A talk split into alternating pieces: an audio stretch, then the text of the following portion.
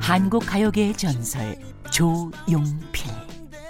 한국 가요계에 조용필이 있다면 한국 언론계에는 최경영이 있다는 말을 들을 수 있도록 오늘도 열심히 공부하겠습니다.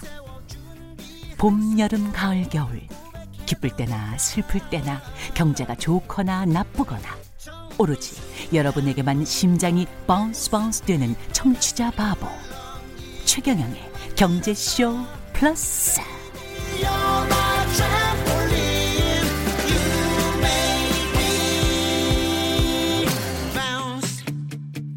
네, 안녕하십니까. 진실탐사 엔터테이너 최경영입니다. 주말에는 세상의 이익이 따따블로 되는 최경영의 경제쇼 플러스 시작하겠습니다.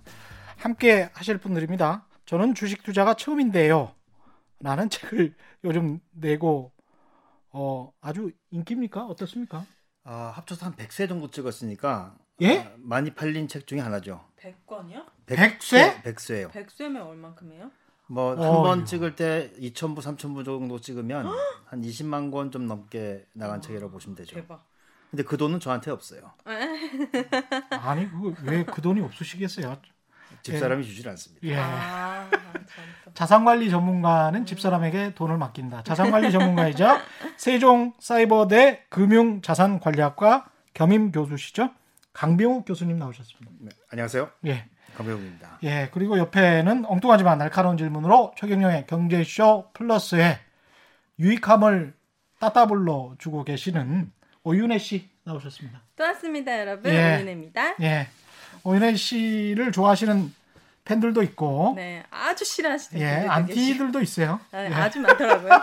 저는 아랑곳 하지 않습니다. 예. 근데 네. 또 안티가 있어야 네, 또 찬티도 있고 네, 뭐 그러면서 이렇게 viral이 좀 생겨야 네. 더 인기도 높아지고 뭐 이러는 거 그런 거에 아닐까요? 욕심이 없어요. 아, 그냥 욕심이 없어요. 아예 욕심 없고 진짜로. 이미 가수 활동할 때 예. 나는 인기와 팔자의 인기가 나랑 없구나라는 걸 인정했기 때문에 돈에는 욕심이 있잖아요. 근데 그래서 제가 여기 꼭 나오는 거예요. 언젠가 그렇구나. 따따블이 될 수 있을 것을 희망하면서. 근데 돈에 그렇게 욕심이 있는 분이 네. 주식에 관해서 그렇게 모를 수가 있어요? 광화문에는 최근에 어- 왜 갔습니까? 광화문에. 정말 강화문에 딴 일이 있어서 간 것도 아니고 오직 네. 그것만 하러 집에서 강화문에 갔어요. 뭘 하러 갔습니까? 증권회사에 예. 주식 계좌를 들어갔어요. 증권회사에 꼭 광화문을 가야 돼요? 제가 원하는 회사가 주- 광화문에 있더라고요.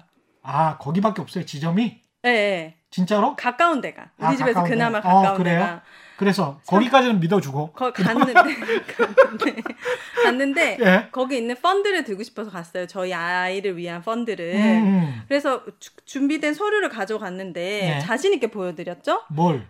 제가 준비한 서류를 서류가 뭐였어요? 가족관계 증명서, 뭐 본인 뭐 음. 확인서 뭐 이런 거였어요. 자기 소개서도 가져갔었어요. 근데 저한테 조용히 예. 이 서류는 안 된다. 예. 다시 오시라는 거예요. 그래서 무슨 얘기냐? 음. 그랬더니 주민등록번호가 다 나와 있어야 된대요. 끝까지. 아 아이 아이 거를 들, 들으니까. 어, 제 것도 그렇고 온 가족의 주민등록 번호가 그렇지. 끝까지 나와야 되는데 저는 끝까지 나 와야 되는지 모르고 어. 앞자리만 나오고 XX 돼 있는 네. 서류를 들고 간 거예요. 야심차게. 이거는 뭐뭐 일반 사람들 흔히 어. 할수 있는 그런 실수네요. 근데 시간이 너무 아까웠어요. 광화문까지 갔다가 다시 그러니까 뭐 갔다가 아 그래서, 그래서- 저는 무슨 주식 계좌는커녕 음, 그냥 상담원과 1분 만에 1분 만에. 상담을 종료하고 아 이거는 안 됩니다. 아, 네, 이건 안 됩니다. 고객님 다시 오셔야 됩니다. 예. 그래서 오늘 제대로 배워가지고 다시 가보려고요. 요즘에는 이제 그 지점을 안 가시더라도 네. 비대면으로 계좌를 개설할 수가 있죠. 비대면으로 펀드도 넣을 수 있습니까? 아, 일단 계좌를 개설하면 예. 예, 그러면 그 안에 이제 펀드를 살 수가 있죠. 아 아이들용으로. 그럼요. 아 근데 아. 아이들 거는 개- 주식을 어쨌든 개설해야 살 수 있대요. 그러니까 음. 미성년자라서. 주식을 개설하는데 음. 네. 아 이제 그이 보호자잖아요. 네. 어, 그러면 이제 보호자의 저기 그 주민등록증하고 이런 네. 걸 가지고 어, 네. 아마도 개설을 할 수 있는 걸로 제가 알고 있어요. 왜냐하면 요즘에는 이제 아. 그 음. 이 지점 가지 않고 비대면으로 다 할 수가 있기 때문에 음. 그냥 전화로 네. 이제 그 콜센터에 전화를 해서 안내를 받으시면 네. 그러면 만약에 안 되면 오시라고 하고 되면은 그냥 저기 그 에, 모바일이나 네. 인터넷으로. 옷이라고 해서 갔거든요. 아, 그러니까 그래요? 이게 그 애기 금융. 계좌를 아이 계좌로 네, 꼭그 만들- 이름으로 음. 만들고 싶었군요. 네. 네. 그 그냥 내 이름으로 하면서 아이 돈이라고 생각하고 이렇게 불려줄 어 그런 아니었어요. 생각이 아니고 네.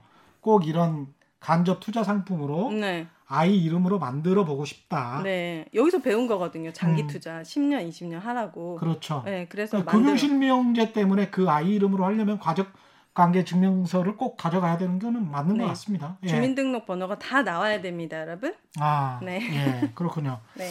일단은 지금 주식시장에 네. 관심이 굉장히 많습니다. 그죠? 맞습니다. 예. 그리고 책도 그렇게 잘 나가신 이유가 그 어떻게 타이밍을 잘 맞추셨습니다. 어떻게? 아, 최근에 이제 원래는 처음엔 잘 그 천천히 이제 팔리고 있었는데요. 네. 어, 2월 말 정도 지나가면서 외국인들이 팔고 코로나 저기 그 사태가 벌어지면서 주가 급락했잖아요. 예. 네. 그 이후에 에, 신규로 지금 들어와 있는 계좌 수가 한 83만 계좌가 새로 어, 그 개설이 됐어요. 우와. 이제 83만 명이 다 저기 그 책을 사보지는 않겠지만 음. 굉장히 많은 그 이, 개인 투자들이 예, 들어와서 음. 아마 지금 이제 주식 투자 입문서는 상당히 많이 이, 사고 있는 것으로 어, 파악하고 있습니다. 네, 그 전에는 주식 투자에 관해서 기본도 모르고 있다가 약간 부정적인 게 많았죠. 이제 대체로 이제 시작하려고 하다 보면 예. 이제 뭔가 저기 그 공부를 좀 해야 되니까 음. 그때 주식 투자 입문서를 사는 경우가 많이 있죠. 아, 음. 그럼 이 책에서는 이 주식 투자가 처음인 사람들에게 어떤 어떻게 주식 투자를 시작하는지 뭐 이런 걸 하나씩 가르쳐 주는 겁니까? 맞습니다. 그 계좌 개설하는 것부터 시작해서 어. 어, 어 떤 식으로 주문을 집어넣고 음.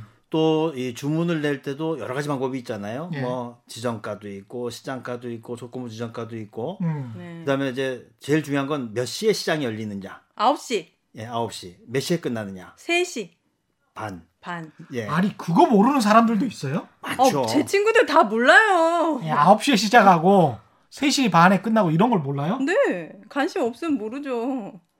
야, 저는 신기하네, 알아요. 신기하네. 세 아직도 네. 아직도 많은 사람들이 주식을 살려면 증권 거래소를 가야지 된다고 생각하는 사람도 있어요. 그래요? 예. 어. 증권 거래소를 가야 된다. 증권 거래소에 주식을 사러 가는 사람이 아직도 있다고 얘기를 들었어요. 아, 제가 그 맞아요. 거래소에서 일을 할 때도 예. 어, 실제로 이제 플로어에 주식을 사러 온 사람도 있었고요. 아. 이 최경령의 경제쇼 듣는 고정 시청자들은 네. 굉장히 수준이 높아서 네. 제가 보기에는 이 정도는 전혀 아닌데 네. 그 사람들에게는 이렇게 많은 개인 투자자들이 들어오는 이 현상 네. 이게 뭘까 도대체 이게 기관들의 밥일까 어. 아니면 정말 동학 개미 운동이라고 하는 게 성공할까 음. 뭐 여러 가지 설왕설래가 있단 말이죠. 네. 교수님께서는 어떻게 생각하십니까? 제가 이제 한 30년 정도 지금 이제 주식 시장에서 일도 해보고 또 책도 쓰고 강의도 하고 음. 어, 하고 있는데요. 아, 길게 봤을 때 개인 투자자들이 예, 모두가 다 행복한 시장은 한 번도 없었습니다. 아. 네, 그러니까 이제 음. 뭐 83만 명이 새로 들어왔으니까 음. 네. 그 중에 몇 사람은 이제 그 이 따뜻한 그런 저기 그 시간을 보낼 수 있겠지만 따뜻한 시간. 많은 사람들은 대부분의 사람들 뭐 퍼센테이지로 얘기하자면 한 95% 정도는 네. 아 그냥 손, 손 털고 나가는 그런 일이 생길 가능성이 굉장히 크다고 봐야죠. 어떤 어. 사람들이 따뜻하게 보낼 수 있는 거예요? 그 5%? 아 이제 그 차차 이야기를 할 텐데 네. 주식을 제대로 이해하고 있는 사람들은 음. 예, 좀그 극소수고 이런 사람들이 이 따뜻한 시간을 보내게 되- 되고요. 음. 네. 그냥 아무것도 잘 모르고 들어왔던 사람들 음. 이런 사람들은 이제 에, 돈의 생리가 음. 아, 냉정하거든요. 예. 네. 사실 이 돈 거래에 있어서는 뭐좀 뭐한 표현이지만 아버지하고 아들도 그이 없어요. 음. 예를 들면 이런 거죠 이제 제가 예를 들어서 굉장히 좋은 주식을 하나 발견을 했어요. 네. 그 제가 효자예요. 그러면은 아버지한테 전화를 해서 아버지 빨리 사시죠. 어? 아버지 산다면 제가 사겠습니다. 네. 이런 사람 없어요. 어, 우리 아빠 사라고 있어. 내가 먼저 사고 그다음에 전화를 하는 거죠. 아, 그죠, 네. 그죠, 그죠, 네. 그죠. 팔 때도 빨리 네. 팔아야 되면 아버지 빨리 파시죠. 예, 그거보다는 내가 먼저 팔아놓고 아, 아버지 파시죠.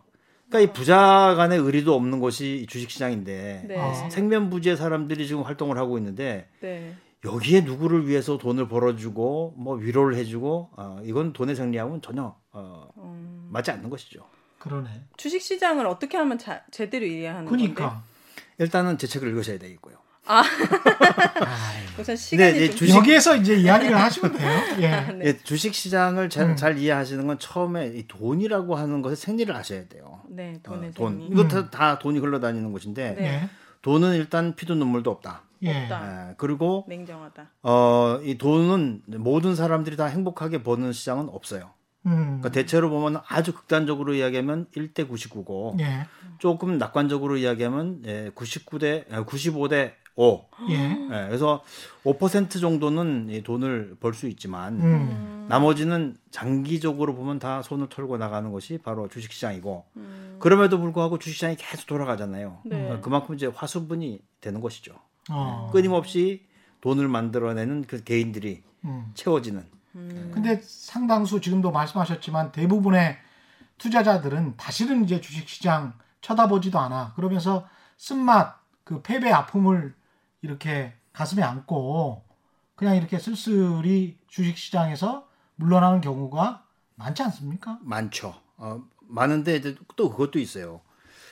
어, 이제 그, 그 어머니들이 예. 이제 자녀를 출산하잖아요. 네. 어, 자녀를 출산하면은 처음에는 너무 고통스러우니까 내 다시는 안 낳는다. 음. 하다가 조금 지나면 애들이 예뻐요. 예쁘지. 예. 그러다 보니까 그 잊어버리고 둘째 낳고 셋째 낳고. 이렇게 네. 가는 거란 말이에요. 맞아요. 어, 주식도 처음에 딱 털- 털을 때는 내가 정말 돌아보지 않겠다. 하지만 음. 다시 시장이 오면 아. 이제 만회를 해볼까? 음. 또 들어오고 또 들어오고 이게 이제 그 아. 개인 투자자들의 생리라고 이제 볼 수가 있겠죠. 지금 막 딱 그런 때인 것 같아요. 뭐 왠지 옆에 사람들이 돈을 버는 것 같고 음. 1,400에서 갑자기 반등을 해서 이게 뭔가 V자로 뭐 될 것 같은 네. 뭔가 지금 주식에 들어가 있는 사람들 그러니까 주식 시장에 참여해서 주식을 가지고 있는 사람들은 네. 그 포지셔닝에 따라서 네. 더 오르는 거 아니야? 더 오- 아, 올라야 오르는 거. 예, 더 오를 것 같아. 네. 라는 그런 기대감이 굉장히 많을 텐데. 근데 이게 지금 이, 이 주식 시장만 딱 잘라놓고 보면 예. 이해하기 좀 어려운 것이 예. 조금만 더 시간을 그 늘려보면 음, 아 작년 재작년에 이제 코인 투자 있었잖아요. 예. 코인. 예, 네. 예, 비트코인 음. 그, 그 대표해서 코인 투자가 암호화폐가 있었는데 그때 한번 굉장히 큰 유동성을 한그 어, 이 경험을 했고 음. 또 이제 일부는 큰 돈도 벌었죠. 예. 네. 그리고 이제 그 돈들이 어디로 갔냐면 갭 투자로 갔어요. 갭 투자, 갭 투자. 부동산 부동산 아. 갭 투자해서 또 저기 그 수익을 내는. 근데 음. 사람들이 자꾸 그런 걸 경험을 하는 거예요. 경험을 하다 보니까 굉장히 투기적인 거를. 예, 예. 나도 그러면 한번 투자를 해야 되겠다 음. 하는 마음과 시장에 풀려져 있는 굉장히 큰 유동성. 최근에 어, 이 개인 투자자들이 한 두 달 사이에 들어온 돈만 한 20조 원 정도 됩니다. 20조요? 20 정확히 하면 22조 원 정도. 22조. 개인. 그만큼 이제 유동성이 많은 거죠. 이 사람도 네. 유동성은 나는 없는데 어디서 이렇게 있지? 우리만 없는 거예요. 우리만 없는 거예요. 아 그런가요? 다른 사람들은 다 있어요. 아 그래요? 아, 네. 그래서 그러니까 이 굉장히 큰 유동성을 바탕으로 해서 이 돈들이 막 저기 그 몰려 다니는 이런 현상들이 이제 벌어지는 거죠. 어. 근데 이 유동성이 커진 것은 사실은 예, 2007년, 2008년에 세계적인 금융위기 이후에 각국에서 양적 완화를 하면서 돈을 엄청나게 많이 풀었잖아요. 예. 음, 그런 돈들이 이제 흘러다니는 음. 예, 그런 이제 상황으로 봐야 되는 거죠. 지금 이제 부채의 그이 이 거품 위에서 음. 여전히 둥둥 떠다니는 그렇죠. 예, 그러면서 이제 코로나 19 때문에 어려워지니까 또 푸는 게 또 돌아다니는. 그렇죠. 거죠. 그리고 이제 주가 가 네. 급락하니까 과거의 경험들이 있는 거예요. 음. 이제 첫 번째는 IMF 외환위기 때, 음. IMF 외환위기 때 뭐 1000포인트 근처에 900포인트 근처에 있던 주가가 떨어져서 한 280포인트까지 떨어졌단 말이에요. 어, 당시에 삼성전자 주가가 아, 3만 원대였습니다. 음. 음. 아, 3만 원대. 근데 그게 올라가지고 250만 원까지 올라갔던 거예요. 그랬죠. 예. 근데 실제로 보면은 250만 원이 아니고 예. 3만 원에 그러니까. 3만 원에 시작해서 18만 원 갔는데 이때 무상증자를 내서 음. 90% 무상증자를 했단 말이에요. 음. 그러니까 처음에 3만 원에 샀던 사람들은 실제로는 한 500만 원 된 거예요. 예. 무상증자가 뭐예요, 기자님? 공짜로 주, 주식을 또 주는 거예요. 왜요? 기존의 주주들에게. 왜요?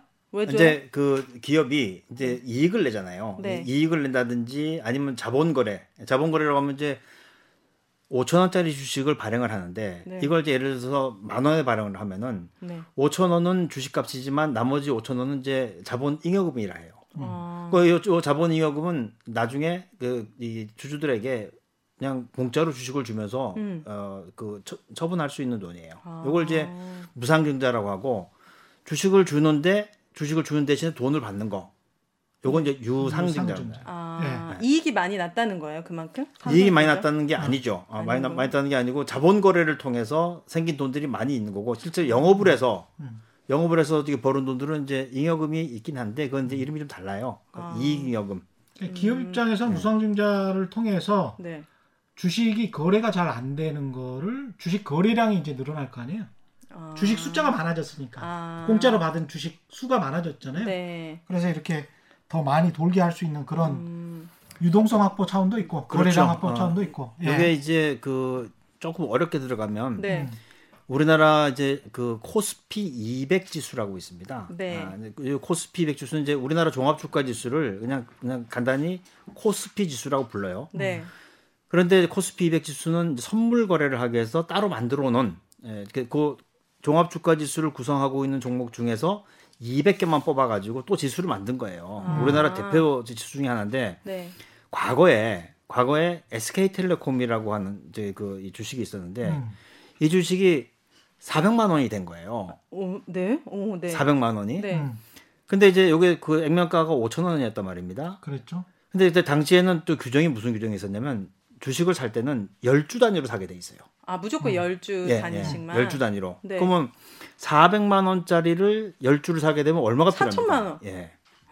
그러니까 거래가 안 되는 거예요. 네. 왜냐면 주식 투자하는 사람들이 4천만 원씩 가져간 사람도 많지 않거든요. 그럼요. 네. 예. 그러니까 이제 코스피 200에 들어가기 위해서는 시가총액도 커야 되지만, 그러니까 주식의 전체 그이 가격 규모도 커야 되지만 거래도 잘 돼야 돼요. 아, 그렇죠. 예. 그래서 어, 이제 그 SK텔레콤이 거래량 때문에 코스피 200 지수에서 빠지게 되는 음. 이런 일이 벌어졌어요. 그래서 이때 그때 이제 액면 분할을 한 거죠. 액면을 5천 원짜리를 500원짜리로, 그러니까 400만 원짜리를 10분의 1로 나눠 가지고 40만 원을 만들면서 주식 수를 10배로 늘리는 예, 예. 이런 일을 하게 되는 거죠. 그러니까 400만 원 뭐 이러고 200만 원 이럴 때는 황제주라고 했었잖아요. 그때. 아, 그래요? 예. 예. 황제주라고. 삼성전자 뭐 SK텔레콤 이런 거를 어, 한주 살려면 200만 원, 300만 원 하니까. 그래서 액면 분할을 예. 하는 액면 분할도 배- 저기 그 특수한 그 무상증자 중에 하나고 음. 그다음에 이제 실제로 지금 말씀하신 것처럼 이제 그 자본이익금을 가지고 주식을 공짜로 주는 것도 무상증자고 어, 너무 이해가 돼요. 그쵸. 네. 아닌 것 같은데. 아, 아니요. 이해가 그러면 지금 ETF 이거는 아십니까? 코스피 200은 ET 요? 이, ET ET. ET 말고 아, ETF요? 이- 코스피 200 말씀하셨으니까 ETF는 어, 뭐예요? ETF는 이제 영어로 하면 그 equity 에, 아니죠. 어 exchange traded fund라고 해서 예. 네. 실제로는 이제 펀드예요. 음. 펀드인데. 펀드인데 원래는 이제 펀드를 네. 이쪽이 그이 증권사 가서 매입하고 또 환매하고 이렇게 해야 되는데 네. 수수료를 많이 주고. 예. 예. 그렇지 않고 이게 이제 주식처럼 음. 네. 주식처럼 매매할 수 있게 만들어 놓은 것을 ETF라고 하는 거죠. 수수료 아. 적게. 근데 펀드인데 해서. 주식처럼. 펀드는 주식을 못 하는 거죠. 펀드는 주식을 살 수도 있고 음. 원유를 살 수도 있고 그렇죠. 금을 살 수도 있고 채권을 살 어, 수도 채권을 있고. 살 수도 있고. 예. 아, 여러 가지 종류가 예, 있군요. 이제 펀드라고 하는 게 우리나라 저기 그때 자본시장법에 보면은 음. 아, 집합 투자 기구라고 불러요. 굉장히 어려운 이름으로 만들어놨는데 그렇네요. 그러니까 집합 투자라고 하는 건 이제 돈을 모아서 음. 사는 거예요. 근데 그걸 이제 그, 그 주식이나 채권을 사면은 이제 증권 집합 투자 기구라고 하고 아, 부동산을 하면은 부동산 집합 투자 기구라고 하고 부동산도 예, 또 다른 걸 하면은 이제 뭐 그 특별 자산 집합 투자 기구라고 하고 그러니까 네. 여러 가지를 다 살 수 있는 것이죠. 그러니까 아, 간접 투자를 하셨다니까. 저거요? 예. 아직 못 했죠. 아 직 못 했습니까? 뭐 간접 투자가 뭔데요? 펀드. 아, 펀드. 아. 야, 이거 계속 미국으로 빠지는구나. 아니, 펀드를 들었다는데 간접 투자를 하셨다는 간접 투자가 뭔데요? 이거는 또 뭐야? 아, 네네. 저는, 예. 그러니까 이제 펀드가 있고 네. ETF가 있고 어, 네. 주식이 있잖아요. 아, 네. 수수료 개념으로 봐도 이제 수수료가 제일 비싼 게 네. 펀드고 네. 이거는 이제 엄선해서 주식을 모아놓은 거잖아요. 아, 증권회사가. 네. 그래서 이런 펀드, 이런 채권, 음, 이거를 모둠으로 파니까 음, 이거 아주 좋습니다 상품이. 네. 그러면서 이제 파는 거고 네. 이 ETF, ETF는 ETF는 마찬가지죠. 예, 마찬가지인데 마찬가지인데 그것을 이제 그 주식처럼 거래할 수 있도록 만들어 놓은 아주 놓은 쉽게. 건데, 예. 아, 그러니까 코스피에서 우리가 삼성전자 거래하듯이 네. ETF 각 뭐 지금 한 보통 100개 정도 되지 않습니까? 음. 100개요? 예. 어, ETF 그, 각종 어, ETF가 ETF 저- 그 종목 수는 예, 부지기 수입니다. 그죠? 예, 엄청 지금은. 지금은 전 세계적으로 ETF 시대예요. 아, 예, 아니 우리가 보통 거래하는 게 그래도 아, 뭐 주로 이제 쉽게는- 주로 이제 거래 예. 거래가 많은 것은 몇 개 안 되지만 그렇죠, 그렇죠. 상장되어 네. 있는 것은 셀 수가 없을 정도로 많아요. 아 그렇습니까? 예, 이걸 예. 개인이 어떻게 골라요? 뭐 추천 종목 같은 거 아, 보면서 개인은 종목이 아니고 예, 아, 예. 종목. 개인이 이제 예를 들면 우리나라 시장을 사야 되겠다. 음. 시장은 이제 종합주를 종합주가지수를 사야 되겠다 하면 이제 앞에 회사 이름이 붙어요. 뭐 코덱스 그러면 삼성 거고, 그렇죠. 뭐 타이거 네. 그러면 어디 거고 이제 음. 나오는데 그 이제 200자가 붙어 있으면 네. 뒤에 숫자가 200이 붙어 200. 있으면 이제 그 코스피 200을 추종하는 거예요. 음. 아, 거기 안에 있는 것들을 투자한다. 예, 예. 그리고 이제 200이 또 다른 거. 보면 이제 뭐 반도체 네. 어, 있고 헬스케어도 있고 그렇죠. 아. 요즘에 이제 한참 이제 말썽이 되고 있는 뭐 원유, 이 어. 뭐 WTI 이렇게 되면 이제 WTI와 관련된 선물을 매수한 것들 이런 것들도 있고 어, 그렇습니다. 거꾸로 ETF도 있어요. 그게 떨어질 것 같아. 네. 뭐 이런 거 있잖아요. 뭐- 네. 그러니까 지수와 반대로 가는. 음. 그래서 뭐 지수가 이- 뭐 1% 내리면 네. 나는 1% 먹는 수익을 내는 아. 그런 것도 있어요. 예 맞아요. 그걸 이제 inverse ETF라고 너무 음. 깊이 들어가지 말아요. 너무 맞아요. 머리 어져. 근데 선물은 뭐예요? 네. 선물을 누가 줘요? 아, 선물 간단하게 설명 한번 선물. 부탁드립니다. 선물은 예. 네. 이제 서로 예. 그 약속을 하는 거예요. 선물. 누구랑요? 이제 선물을 그- 주기로 약속하는 거죠. 예를 들면 네. 이제 콜라 한 병을 네. 제가 이제 오윤혜 씨랑 같이 이제 거래를 한다고 보는 거예요. 이제 음. 죄송해요. 이제 슈퍼 아줌마예요. 네, 아줌마. 제가 이제 주인이에요. 네. 음. 자 가서 저 콜라 한 병 주세요. 2천 원 주고 오면 네. 거래가 됐잖아요. 네. 요거는 현물 거래예요. 음. 이거 이제 실제로 시장에서 거래되는 네. 현물 거래. 그렇죠. 예. 그러면 이건 어떨까요? 콜라 한 병 주세요. 돈 내일 드릴게요. 아, 안 돼. 안 되지. 된다고 하셔야 돼요. 예. 아, 네, 되겠습니다. 예, 예. 요거는 외상 거래예요. 아, 외상이죠. 네. 그렇죠. 외상 거래인데 이거는 내가 제가 콜라를 들고 왔잖아요. 음. 네. 현물 거래예요. 콜라를 들고 갔으니까. 예, 예. 뭐, 물건을 받아왔으니까. 아, 네. 네. 그 선물 거래는 뭐냐면 나랑 한 달 뒤에 콜라 한 병 2천 원에 사고 팔기로 합시다. 그렇죠. 라고 해서 그 권리를 사고 파는 예, 거지. 좋다고 이야기를 하면 약속이 된 거잖아요. 네. 그럼 이 얘기는 뭐냐면 한 달 뒤에 콜라 값이 3,000원이 되든 1,000원이 되든 2,000원에 팔고 약속한 거예요. 아. 예. 그래서 요걸 선물 거래라고 해요. 선물 거래, 옵션 거래는 다 약속이에요. 어. 우리가 그 촌에서 살때 네. 밭대기. 밭대기. 밭대기. 밭, 네. 밭대기가 선물 거래예요. 그러니까 봄에 네. 이 밭에서 날 무슨 콩 아. 내가 콩국수집을 하는데 네. 이 밭에 콩이 좋아. 음.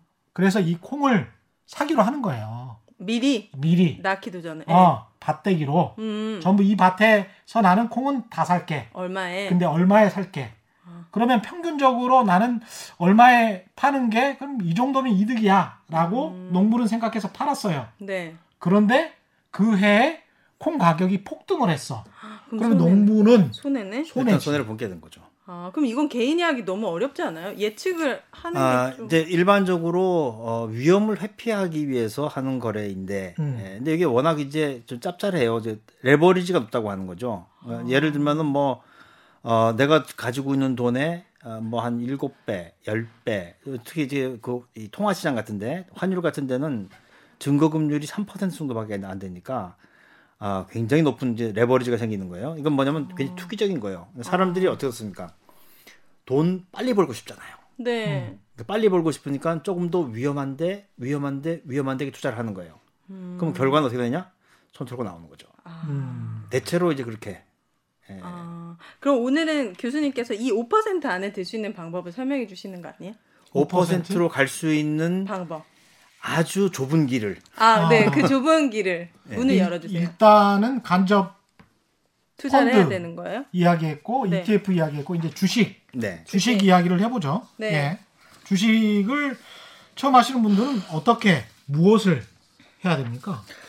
일단 어 우리가 이제 보면은 과거에 제가 이제 그 대학원을 다닐 때 예. 연세가 높으신 분들이랑 같이 대학원을 다닌 적이 있었거든요. 예. 이분들이 이제 그때 이제 예, PC 그 퍼스널 컴퓨터가 처음 막 저기 일반화됐을 때 네. 굉장히 어려워하셔요. 음, 그랬죠. 그렇죠. 그렇죠. 예, 그 어려워하는 이유를 가만히 보니까 이 키보드를 못 치는 거예요. 음. 그랬죠. 그러니까 이제 기본적인 인풋 아웃풋이 그 기본인데 예. 그게 안 되니까 너무 스트레스 받는 거예요. 그래서 그렇죠.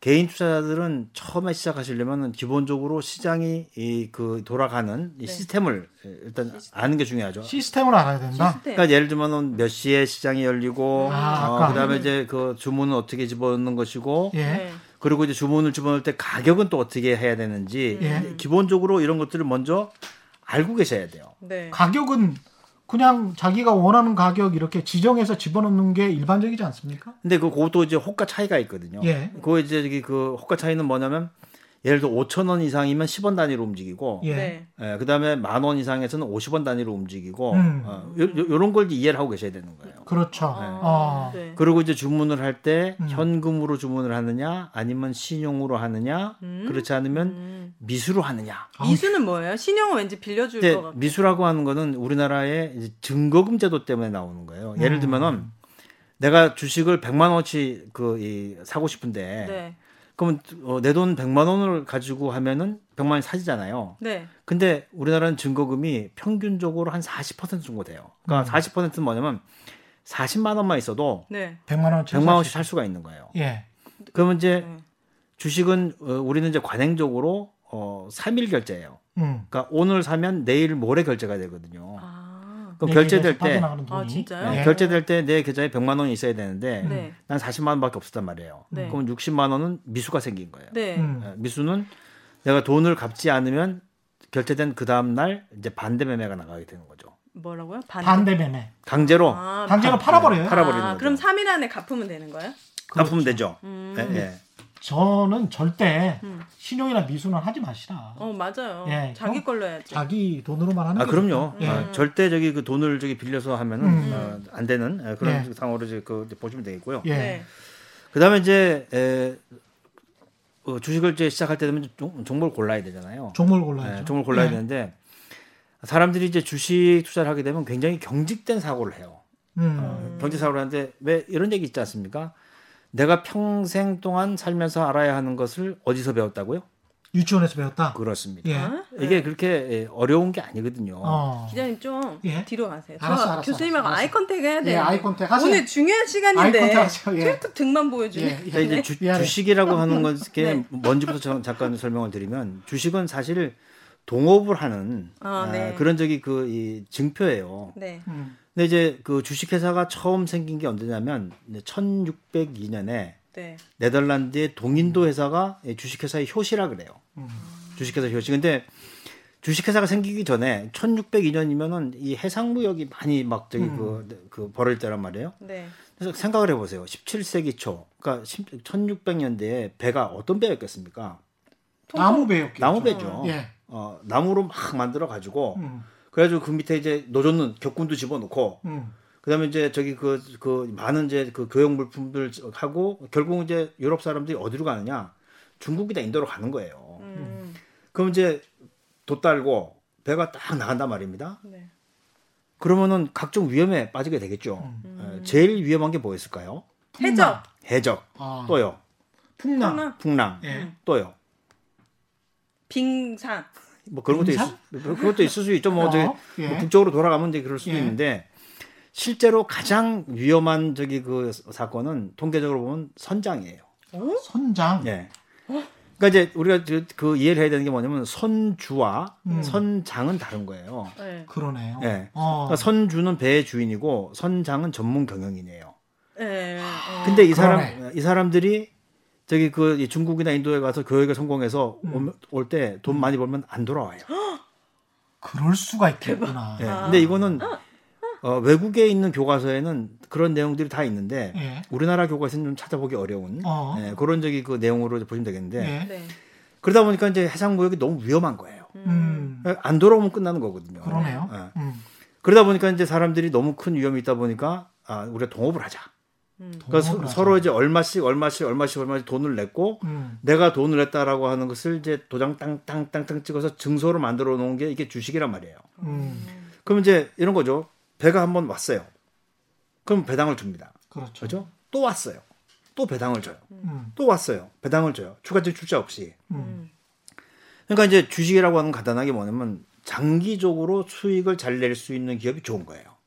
장기적으로. 네. 그렇죠. 장기적으로 그렇죠. 주식을 잘 낼 수 있는 기업. 음. 또 하나는 아, 이 경영진이 음. 네. 경영진이 이, 경영진. 어, 좀 양심적이라 해야 돼요.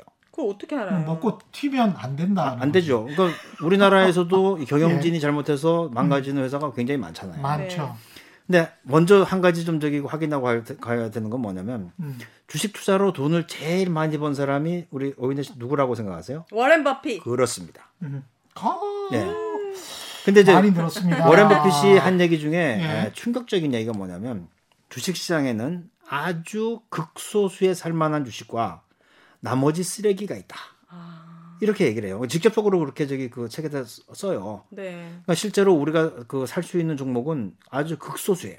음. 예, 극소수예요. 네. 음. 그러니까 그, 그 극소수라고 하는 게 뭐냐면, 어, 장기적으로, 장기적으로 그 영업을 잘 할 수 있는 회사. 근데 여기 또 재밌는 건 뭐냐면, 한 가지 또 가정이 뭐냐면, 추가 출자가 없이도, 추가 출자가 네, 없이 그게 뭐예요? 추가적인, 추가적으로 돈을 더 투자를 하지 않고도, 네. 아. 계속해서 지금 있는 영업 환경으로 음. 꾸준하게 장기적으로 돈을 벌면서 경영자가, 아, 이 양심적인, 이걸 어떻게 골라내요? 개인이. 아까 이제 배로 비유를 하셨잖아요. 네. 선주. 나무 배잖아요. 네. 나무 배가 꾸준히 왔다 갔다 열 번에서 돈을 많이 벌어다 주면 네. 주주로서는 얼마나 좋겠습니까? 근데 이제 나무 배가 그 풍랑을 거치고 왔다 갔다 했는데 수선이 필요할 거 아니에요. 네. 아니면 나무에서 야 철선이 나왔어. 네.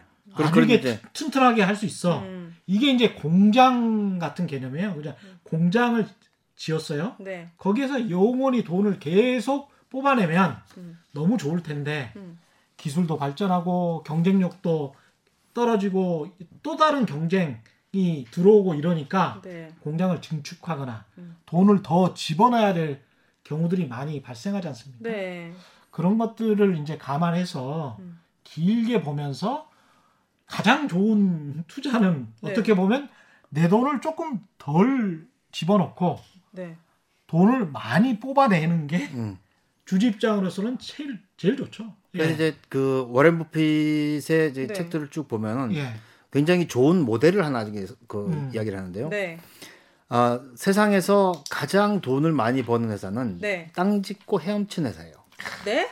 땅 땅을 짚고 짚고 헤엄을 헤엄치는 치는 헤엄치는 회사. 이게 이제 그걸 이제 독점 기업이라고 이제 그렇죠. 부르는 아, 거거든요. 근데 독점 기업. 음. 워렌 버핏이 그 제시한 그 기업의 유형 중에 네. 뭐가 있냐면 toll bridge라고 하는 회사가 있어요. 음.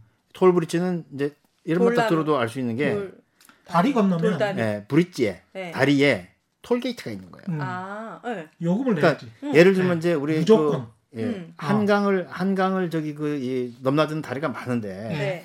그 다리 다 없다 치고 음. 예, 마포대교 하나 하나만 있는 거예요. 음. 근데 그 저기 그 중간에 이제 톨게이트가 있는 거예요. 아, 그러면 이제 이거는 독점이잖아요. 네. 음. 근데 이 그 톨게이트가 새로운 투자를 할 이유가 뭐가 있습니까? 예를 들면 뭐 봄에 페인트 칠을 한번 한번 하는 거 음.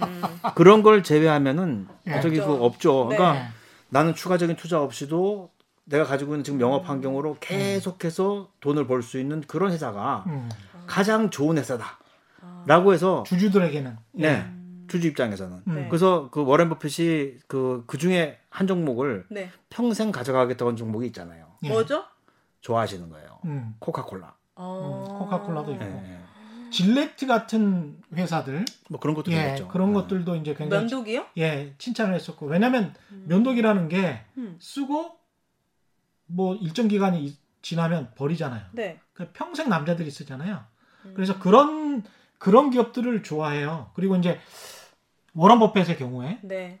초콜릿 산업 같은 거, 초콜릿? 캔디 산업 이런 거 네. 이런 거 좋아해요. 오 신기해. 캔디는 너무 많고 초콜릿도 너무 많잖아요. 근데 그, 음. 그 이면에는 그 어떤 일이 있냐면 음, 워렌 버핏은 굉장히 조심스러운 사람이에요. 음. 어 그래요? 그래서 자신이 요만큼이라도 이해를 하지 못하면 그렇죠. 절대 주식을 사지 않아요. 음. 그러니까 지금은 이제 마이크로소프트의 빌 게이츠하고 이그 워렌 버핏하고 너무 친한 사람들이에요. 오 진짜. 그래서 이거 저그 게이츠 그 재단에 네. 엄청나게 큰 돈도 기부를 하고 이제 하거든요. 그렇죠. 예. 근데 이제 90년대 말 2000년 초에는 아, 워렌 버핏이 마이크로소프트의 주식을 단 한 주도 사지 않았어요. 왜요? 그래서 가서 기자들이 물어봤어요. 네. 왜 안 사냐고. 네. 그래서 아니 그 회사가 좋은 줄 내가 알겠는데 나는 그 회사가 어떤 구조로 돈을 버는지 이해를 할 수가 없다. 그러니까 이제 마이크로소프트가 윈도우 이제 그 운영체제 OS를 파는데 예.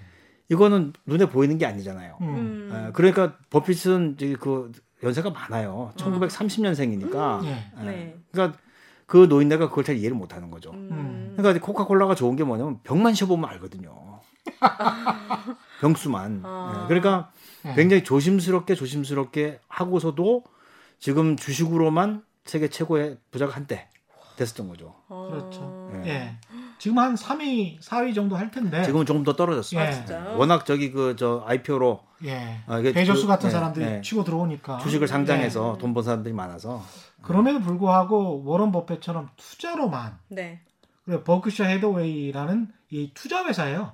아. 여러 그 미국의 은행도 가지고 있고 보험회사도 가지고 있고 네. 뭐 코카콜라도 가지고 있고 그런 네. 지분을 가지고 있는 투자 회사인 거지. 이 사람이 있는 이 사람이 회장으로 있는. 아, 근데 이 버크셔 해서웨이가 예. 처음에는 섬유 회사에 있었어요. 음. 근데 그 버핏이 이제 그이 투자를 하다가 음.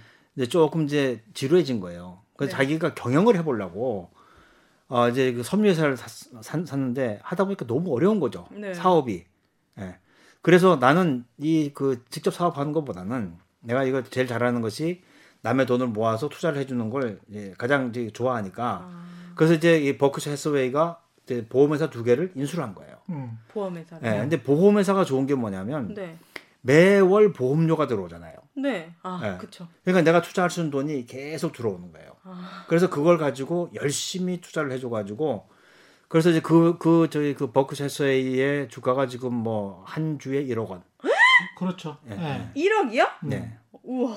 미국에서 보험회사 가이코 같은 거를 이제 네. 예 가지고 있죠. 미국에 어. 보통 이제 교통 상해 보험 하면 가이코라는 회사가 있어요. 네. 그런 회사 가서 이제 많이 가입을 많이 하는 미국의 음. 대표적인 그런 회사인데 그러니까 이 사람이 주식을 고르는 방법을 보면 굉장히 단순한 회사들 음. 그러니까 독과점. 독점기업. 인풋과 아웃풋이 아주 명확한 회사들 있잖아요. 음. 그래서 경영진이 뭐 속일래야 속, 속이기가 힘든 그렇죠. 예. 음. 예. 이게 이제, 이제 좀 이제 구분해서 봐야 되는 게 워렌 버핏의 스승이 스승. 예, 저기 그 벤자민 그레이엄이라는 사람이 있어요. 예. 예, 네. 벤자민 그레이엄은 이제 1930년대에 예, 증권 분석이라고 하는 책을 썼는데 맞습니다. 아, 이 책이 이제 우리나라 아, 우리나라가 전 세계적으로. 이, 이 예. 주식 분석의 이제 기본이에요. 근데 이게 음. 너무 어려운 거예요. 음. 그러니까 음. 그레이엄 같은 경우에는 네가 그 회사를 100% 이해하지 못하면 절대 주식 사지 말라는 거예요. 예. 예. 그러니까 일반 투자자들이 그걸 할 수가 없잖아요. 네. 음. 예. 그러니까 사람들이 이제 머리가 아프니까 음. 그게 이제 조금 좀 편, 편리하게 갈 수 있는 게 없느냐 해서 이제 포트폴리오 이론으로 넘어가게 되고 음. 어, 전부 다 묶어 놓으니까 음. 내가 좀 공부를 안 하더라도 음. 어, 그냥 위험이 분산되더라. 음. 이건 좀 어려운 얘기니까 네. 넘어가도록 하겠고 이런 단순한 방법도 있어요. 뭐야? 자기가 일하는 업종은 잘 알잖아요. 잘 몰라. 아니 뭐 보통 직장인이라면 네. 그 회사 아, 그치. 그 제가 만약 KBS 아, KBS 있죠. 만약이 아니고 KBS에 재직하고 있으면 네. 언론계는 아주 잘할 거 아닙니까? 음, 그쵸. 그러면 그 이런 방법이 있더라고요. 그 회사 자기 회사 주식을 사둔 게 아니고 네. 경쟁 회사 주식을 사요. 경쟁? 어. 아. 예. 그 업종을 너무 잘 알고 있기 때문에 아. 그 업종에서 경쟁 회사인데 아, 저 회사는 잘 되는 것 같아. 음. 이게 수익 모델이나 이런 게 너무 뻔하니까 아. 그래서 자기가 그 회사 때문에 해고가 되거나 음. 이 자기 회사 형편이 나빠지지만 음. 그럼에도 불구하고 경쟁 회사의 주가는 올라간단 말이지. 어. 일종의 포트폴리오예요, 그게. 인생의 포트폴리오. 그런, 그런 그런가요? 방법도 있습니다. 맞아요. 예. 예, 근데 음. 내가 잘 아는 회사, 그러니까 음. 우리가 지금 이제 코스피 코스닥 시장 네. 여기에 상장돼 있는 게 대체로 한 2천 개 정도 되거든요. 어, 근데 어. 일반 투자자들이 가지고 있는 가장 큰 문제는 네. 이 2천 개를 전부 다 관심을 가지고 있다는 게 문제예요. 아, 그래요? 예. 그러니까 저도 저도 저기 매일 저기 그저그 시세를 보는데 이름을 모르겠어요. 어, 그렇죠. 너무 네. 많아서. 너무 많아서. 네. 어. 근데 이제 그걸 좀 골라내야 돼요. 어. 그러니까 네. 이제 그걸 이제 이, 그 이, universe를 만든다고 해요. 어, 내가 투자할 수 있는 투자 풀을 만드는데 음. 예를 들면 이런 거죠. 어, 나는 이제 내가 가진 돈이 굉장히 귀하니까 나는 절대 적자 난 기업은 투자하지 않을 거야. 네. 그럼 이제 흑자 난 기업들만 모으는 거예요. 요것만 요거에서만 투자를 하는 거예요. 영업 이익을 보면 되나요? 그거는? 뭐 영업 이익을 보셔도 되고, 네. 어, 음. 저, 제가 볼 때는 좋은 예- 말씀하셨는데 네. 이제 우리가 이제 이익이 영업 이익도 있고 단기 순이익도 있고 이렇게 돼 있는데 네. 영업 이익이 중요한 이유가 뭐냐면 네. 이 영업 이익은 본업 이익이에요. 본업 네. 그 회사의 본업으로부터 발생한 이익이 아, 바로 저기 그 영업 이익이에요. 네. 그래서 이제 학자에 따라서는 영업이익을 중요시 여긴 사람이 있고 단기 순이익을 중요시 여긴 사람들이 있는데 음. 저는 개인적으로 영업이익을 굉장히 중요시 여겨요. 음. 예를 들면 현대차가 자동차를 팔아서 이익을 내야지 뭐 네. 건물 임대해주고 이익 내고 하는 건 아. 경쟁력이 없단 말이에요. 음. 그렇죠. 예. 개인도 마찬가지예요. 음. 개인도 자기의 어떤 저기 그 본업으로부터 수익을 내야지 음. 그렇지 않고 재테크를 통해서 하겠다고 하는 직장인이 있다면 좀 자제하시라. 아. 아, 이게 또 중요한 말씀이네. 예. 아. 예. 왜냐하면 내 몸에 네. 내, 내 밸류를 높- 높이는 게 이게 굉장히 큰 소득이 돼요. 음. 아, 그럼요. 네. 예. 근데 이제 그게 본업이어야 된다. 그럼요. 예. 그런데 만약에 내가 주식 투자로 돈을 벌겠다. 음. 그러면 다 때려치고 전업을 하셔야 돼요. 아. 오직 주식만 가지고 승부를 보실 분들은 그렇게 하셔야지 성공 가능성이 큰 거죠. 아, 근데 그럼 또 주식 그거 그렇게 하다가 폐가 망신할 수가 있기 때문에 네. 쉽사리 그래서 이제 선택하면 안 주식을. 예. 주식을 이제 그 보는 이제 방법이 한번 좀, 좀 생각을 해드리면 네. 음. 이것도 이제 워렌 버핏의 방법이에요. 네. 그러니까 워렌 버핏은 어, 굉장히 좀 특이한 사람인 게 모든 것을 아, 채권과 비교를 해요. 채권이요? 네, 그러니까 채권이 가지고 있는 특징은 뭐냐면 이자가 복리로 붙어요. 음. 어. 그러니까 이제 왜 우리가 그 이자가 이자에 이자가 붙는 것을 복리라 네. 하잖아요. 근데 복리 투자와 관련해서 굉장히 재미있는 얘기가 하나 있는 게 네. 인디안 얘기가 있어요. 예. 그 천, 1626년. 예. 그 횟수는 저기 그 연도는 확인해 보시고요. 아, 네네. 1626년에 아메리카 인디언들한테 음. 예, 그 미국 사람들이 음. 뉴욕 맨하탄을 음. 사요. 어, 사는데 네. 그 뉴욕 저기 지금 이제 그 이 월스트리트 있고 한그 땅 있잖아요. 네. 그걸 사는데 얼마에 사냐면 24달러 어치의 장신구를 주- 주고 삽니다. 그러니까 우와. 금은 보, 보화를. 네. 근데 월스트리트가 왜 월스트리트냐? 음. 여러 가지 설이 있는데 그 중에 그이 소수설 중에 하나는 뭐냐면 미국 사람들이 인디안한테 줬던 그 장신구가 가짜라는 거예요. 그래서 인디안들이 쳐들어올까봐 이렇게 목책을 세워놔서 이게 월이잖아요. 음. 네. 네, 그래서 이제 그래서- 네, 예. 월스트리트 얘기하는데 어찌됐든 24달러 주고 샀어요. 그럼 이제 사람들이 야, 지금은 정말 금싸라기 땅인데 그걸 단돈 24달러 그러니까. 주고 팔았냐. 그걸 이제 계산을 해본 거예요. 이자를 주는데 에, 그 유럽 유럽 쪽은 1년에 이자를 한 번 주는 게 관행이고 미국은 1년에 두 번 나눠 주는 게 관행이에요. 음. 그러니까 이제 6개월에 한 번 주고 또 6개월에 한 번 주고 예를 예를 들어서 어, 8%를 준다. 그러면 6월 달에 4% 주고 아. 또 저기 그 10월 달에 4% 주고 이렇게 네. 한단 말이에요. 과거 한 400년 동안의 미국의 평균 금리를 보면 한 8% 정도 됩니다. 음. 네. 지금이야 뭐 거의 제로 금리에 와 있지만 어 뭐 1980년대 초중반만 하더라도 예, 금리가 20% 넘어갈 때도 있었어요. 음. 어. 8%를 가지고 계산을 해보면 그 24달러가 390년이 지난 에, 저기 그 이 얼마 전그뭐 2016년 정도 되겠죠. 24달러가 얼마가 되느냐? 200조 달러가 돼요. 200조? 네. 달러요? 네. 얼마야? 그럼 200조 달러면 대박. 지금 뉴욕 맨하탄 건물 다 서 있는 거다 음. 사고 또 남아요. 어. 이게 복리의 힘이라는 거예요. 음. 음. 근데 이 복리를 가지고 우리가 또 쉽게 이해, 이해 할 수 있는 건 뭐냐면 72의 법칙이 있단 말이에요. 네. 72의 법칙은 뭐냐면 네. 72 나누기 내 수익률 이렇게 하면은 내 재산이 두 배 되는데 걸리는 기간이에요. 음. 근데 워렌 버핏은 자기가 평생 동안 평생을 거쳐서 23%의 복리 수익률을 올렸다 그러거든요. 음. 그럼 72 나누기 23을 하게 되면 3년 반 만에 자기 재산이 두 배가 되는 거예요. 우와. 이제 엄청나죠. 버핏이 네. 고등학교를 졸업할 때 음. 렌터카 사업하고 다 해가지고 한 10만 불 가지고 나왔어요. 네. 3년 반 만에 10만 불이 20만 불, 40만 불, 80만 불, 160만 불, 320만 불, 640만 불 네. 이런 식으로 불어나가는 거예요. 우와. 그래서 모든 사물을 이 사람은 복리로 봐요.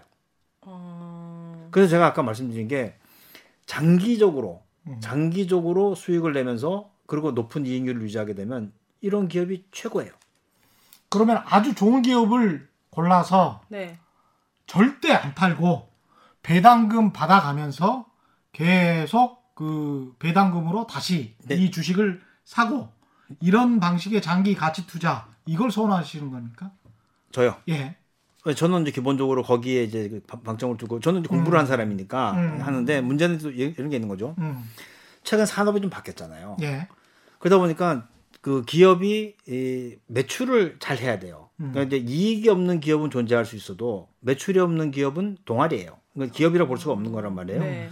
그럼 계속해서 물건을 팔아먹을 수 있어야 되는데 요즘에는 그 제품의 라이프 사이클이 너무 짧아요. 음. 예를 들면 휴대폰 같은 경우도 한 6개월마다 모델이 바뀌어 나오잖아요. 네. 이때 한 번 실패를 하면 큰일 나거든요. 그러니까 제품의 라이프 사이클이 아주 긴 제품들이 있어요. 우리가 이제 뭐 보면은 라면, 그다음에 뭐 우유, 예, 그다음에 뭐 저기 그 쪼코맛 저기 그저 그 과자 예. 이런 것들은 어 제가 어렸을 때도 먹고 그러네. 지금도 먹고 있고 하는 거잖아요. 근데, 근데 지금 그런 주식 사면 안 됩니다. 아, 안 됩니까? 아, 아, 예. 왜냐하면 이미 그건 가치 실현이 다 된 거예요. 아, 네. 그래서 가치 지금부터 시전이- 가치가 다 반영이 됐다. 예. 예. 지금부터 이제 고민을 해야 되는 건 뭐냐면 네. 앞으로도 음. 사람들이 계속해서 장기적으로 살 수 있는 그런 상품이 무엇인가? 이걸 이제 고민을 해야 되는 거죠. 이걸 찾아내면 음. 워렌 버핏처럼 예, 1% 안에 들어가는 사람이 되는 것이고 못 찾으면 그냥 그렇고 그런 투자가 되는 거예요. 이거 근데 저도 지금 찾으려고 노력을 하고 있는 것이지. 아니 못 찾으셨어요 교수님도? 제가 찾았으면 여기 안 나오죠. 아 뭐야 그 우리는 더 못 찾잖아요. 네. 근데 뭐 이런 것도 좀 눈여겨 보셔야 될 것 같아요. 제품의 성격이 고정돼 있지가 않아요. 기업의 성격도 고정돼 있지가 않고 시간에 따라서 기업도 진화를 하고 음. 제품 그 자체의 valuation 가치도 달라질 수가 있습니다. 아, 그러니까 어떤 경기 순환 사이클에 있는 그 사이클 상에 있는 종목이 네. 경기에 부침이 없이 항상 필요한 종목이 그런 그런 제품이 될 수도 있는 거예요. 그게 뭔지를 알려달라고요. 알려드리죠. 아, 최경영 그건, 아니, 기자님. 그건 이제 지금부터 찾아야죠. 네. 어. 아 예. 모르시는 거예요? 예. 그거 그런 그럴. 수 있다. 그런 거를 말씀을. 드리고 제가 종목은 음. 말씀을 못 드리기 때문에 그런 제품들이 있습니다. 그러니까 아 그래요? 예. 경기 이게 안 좋은 거는 경기 순환 사이클을 타면 아무래도 하락기에는 그 제품은 안 팔릴 거 아니에요. 네. 그렇죠? 네. 근데 항상성 있게 코카콜라처럼 계속 팔려. 늘 그렇죠. 이런 제품을 가지고 있는 회사가 좋은 거야. 그러니까 이제, 이제 네. 그, 그 여성분이니까 네. 경기가 좋을 때도 나쁠 때나 여성분들은 본인의 미에 대한 저기 욕구가 저기 계속 있잖아요. 네. 뭐 그런 쪽에서 한번 찾아볼 수 있는 거. 그랬죠. 음. 예, 뭐 요즘에 뭐 저기 그 아주 유명한 화장품 회사들은 다 올라갔으니까 음, 그거 말고 음. 새로운 걸 한번 생각해 본다든지 음. 이런 게 이제 필요해 보이고요. 그 다음에 확 안 좋아질 수 있는 게 과거의 편의점 같은 경우에는 야, 이게 굉장히 성장 산업이고 알고 봤더니 늘 우리 일상에서 이게 자리 잡을 것 같고 음. 마치 코카콜라처럼 계속 성장할 것 같아. 음. 이렇게 생각했던 게 10년 전이에요. 근데 지금 온라인에 완전히 장악이 돼서 맞아요. 편의점 사업을 하는 사람들 그런 그룹들의 주가를 그렇게 크게 쳐주지를 않거든요. 음. 주가도 많이 떨어졌고, 네. 그러니까 항상 성격이 변한다는 거지. 그거를 잘 봐야 되는 겁니다. 근데 그럼에도 불구하고 독점력을 가지고 있는 기업들은 살아남을 수 있다. 이거 주식 투자하지 말라는 방송 아니에요? 이렇게 머리 아프게 해놓고 어떻게 개인 그래서- 재밌잖아요. 예. 그래서 이제 네. 또 네. 워렌 버핏이 한 얘기가 있어요. 아, 또 뭡니까 네. 할아버지가? 주식, 주식 투자 절대 하지 마라. 근데 뭐야 그, 자기는 돈다 그- 벌어놓고. 그 얘기는 아, 하려면 제대로 해라는 거예요. 그렇죠. 어, 제대로 해라. 그래서 네. 개인 투자자들이 가지고 있는 이제 가장 큰 오해 중에 하나는 음. 이 주식 투자가 경제 이해력의 싸움이라고 생각하는 게 가장 큰 잘못이에요. 어 그러면 그게 아니에요? 예, 이거는 어, 심리 게임이에요. 음? 예, 심리적으로 누가 더 강건하냐 하는 거거든요. 그러니까 음. 예를 들어서 경제 이해력 시어 그 경제 이해력을 가지고 주식 투자를 한다면은 우리나라 경영학과 경제학과에 있는 교수들은 다 떼부자가 됐어야 있어야 되거든요. 음. 근데 돈을 그렇게 많이 벌었다는 증거가 없어요. 아. 예. 오히려 뭐 음대에 계신 분들이라든지 네. 아니면 인문학을 하신 분들이라든지 음. 이런 분들이 가끔 돈 벌었다는 저기 그 증거는 제가 아, 아, 가지고 정말요? 있거든요. 예. 그러니까 이거는 사람들이 경제를 알아야 한다는 그런 저기 그 강박관념 때문에 맞아요. 주식을- 경제 뉴스 계속 본단 말이에요. 주식을 너무 어려워하는데 네. 어, 이런 거죠. 이제 예를 들면 어, 주식 투자하면은 1년에 한 어느 정도 벌면은 만족하시겠어요? 한 10%. 10%? 예, 어, 좋아요. 좋습니다. 네. 예. 네. 저는 자세가 개인- 잘돼 있어. 저는 네. 개인적으로는 한 20% 정도 벌어도 되지 않나 싶은데 매년 20%씩 누적해서 버는 사람은 존재하지 않아요. 음. 예, 만약에 어떤 저기 사람이 매년 20%씩 누적을 한다면 이 사람은 펀드 매니저가 됐다면 이 사람 연봉이 100억, 1000억 그래요.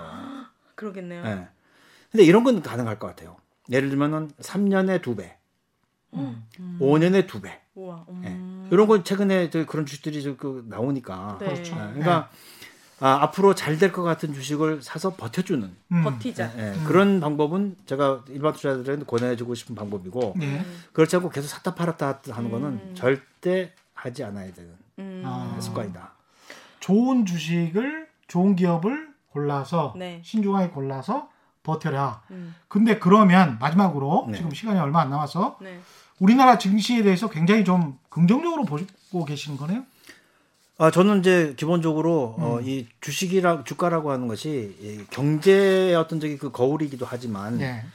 아, 사회의 어떤 저기 척도라고 저, 그 이- 이해하고 있거든요. 그러니까 사회가 아, 보다 더 저기 그 이 건전해지고 어, 사회가 투명해지면 주가도 올라가게 돼 있어요. 음. 왜냐하면 주식이라고 하는 것은 위험을 반영하고 있기 때문에 네.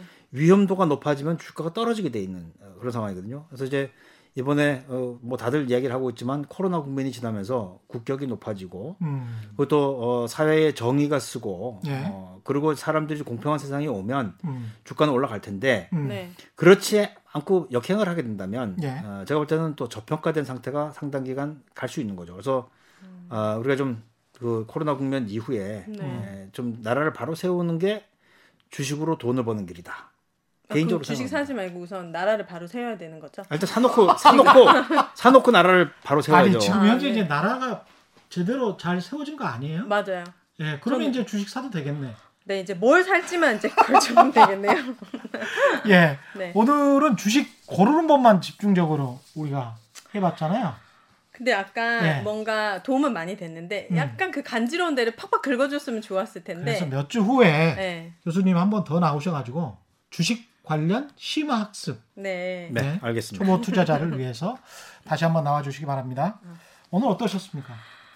아 근데 너무 재밌었어요. 되게 예, 어떤 되게 부분이 확 ETF가 뭔지도 알았고 맨날 그 기사만 봤을 때 네. 기사에는 많이 나오는데 예, 궁금해는 선물도 알게 됐고 예. 무상증자 이런 거 음. 알게 돼가지고 너무 기뻐요. 저는 꼭 그 교수님 말씀 중에서 우리 투자자들 그리고 청취자들이 기억해야 될 것들 네. 독과점적 기업 물론 음. 시장에는 좀 미안한 이야기지만 예. 미안한 네. 이야기지만 주주로서 참여를 한다면 오랫동안 거의 평생 가져갈 기업으로 음. 그런 기업을 하나 선택을 해서 음. 배당도 받고 꾸준히 투자하고 그런 예 저- 코카콜라 같은 회사 저 진짜 궁금해요. 예. 코카콜라 주식 사려면 예 어떻게 해야 돼요? 지금은 사시면 안 된다니까요. 안 돼요? 예, 왜냐하면 그건 이미 가치 실현이 다 됐기 때문에 예. 안 되는 겁니다. 그럼 펩시를 사야 되나? 네.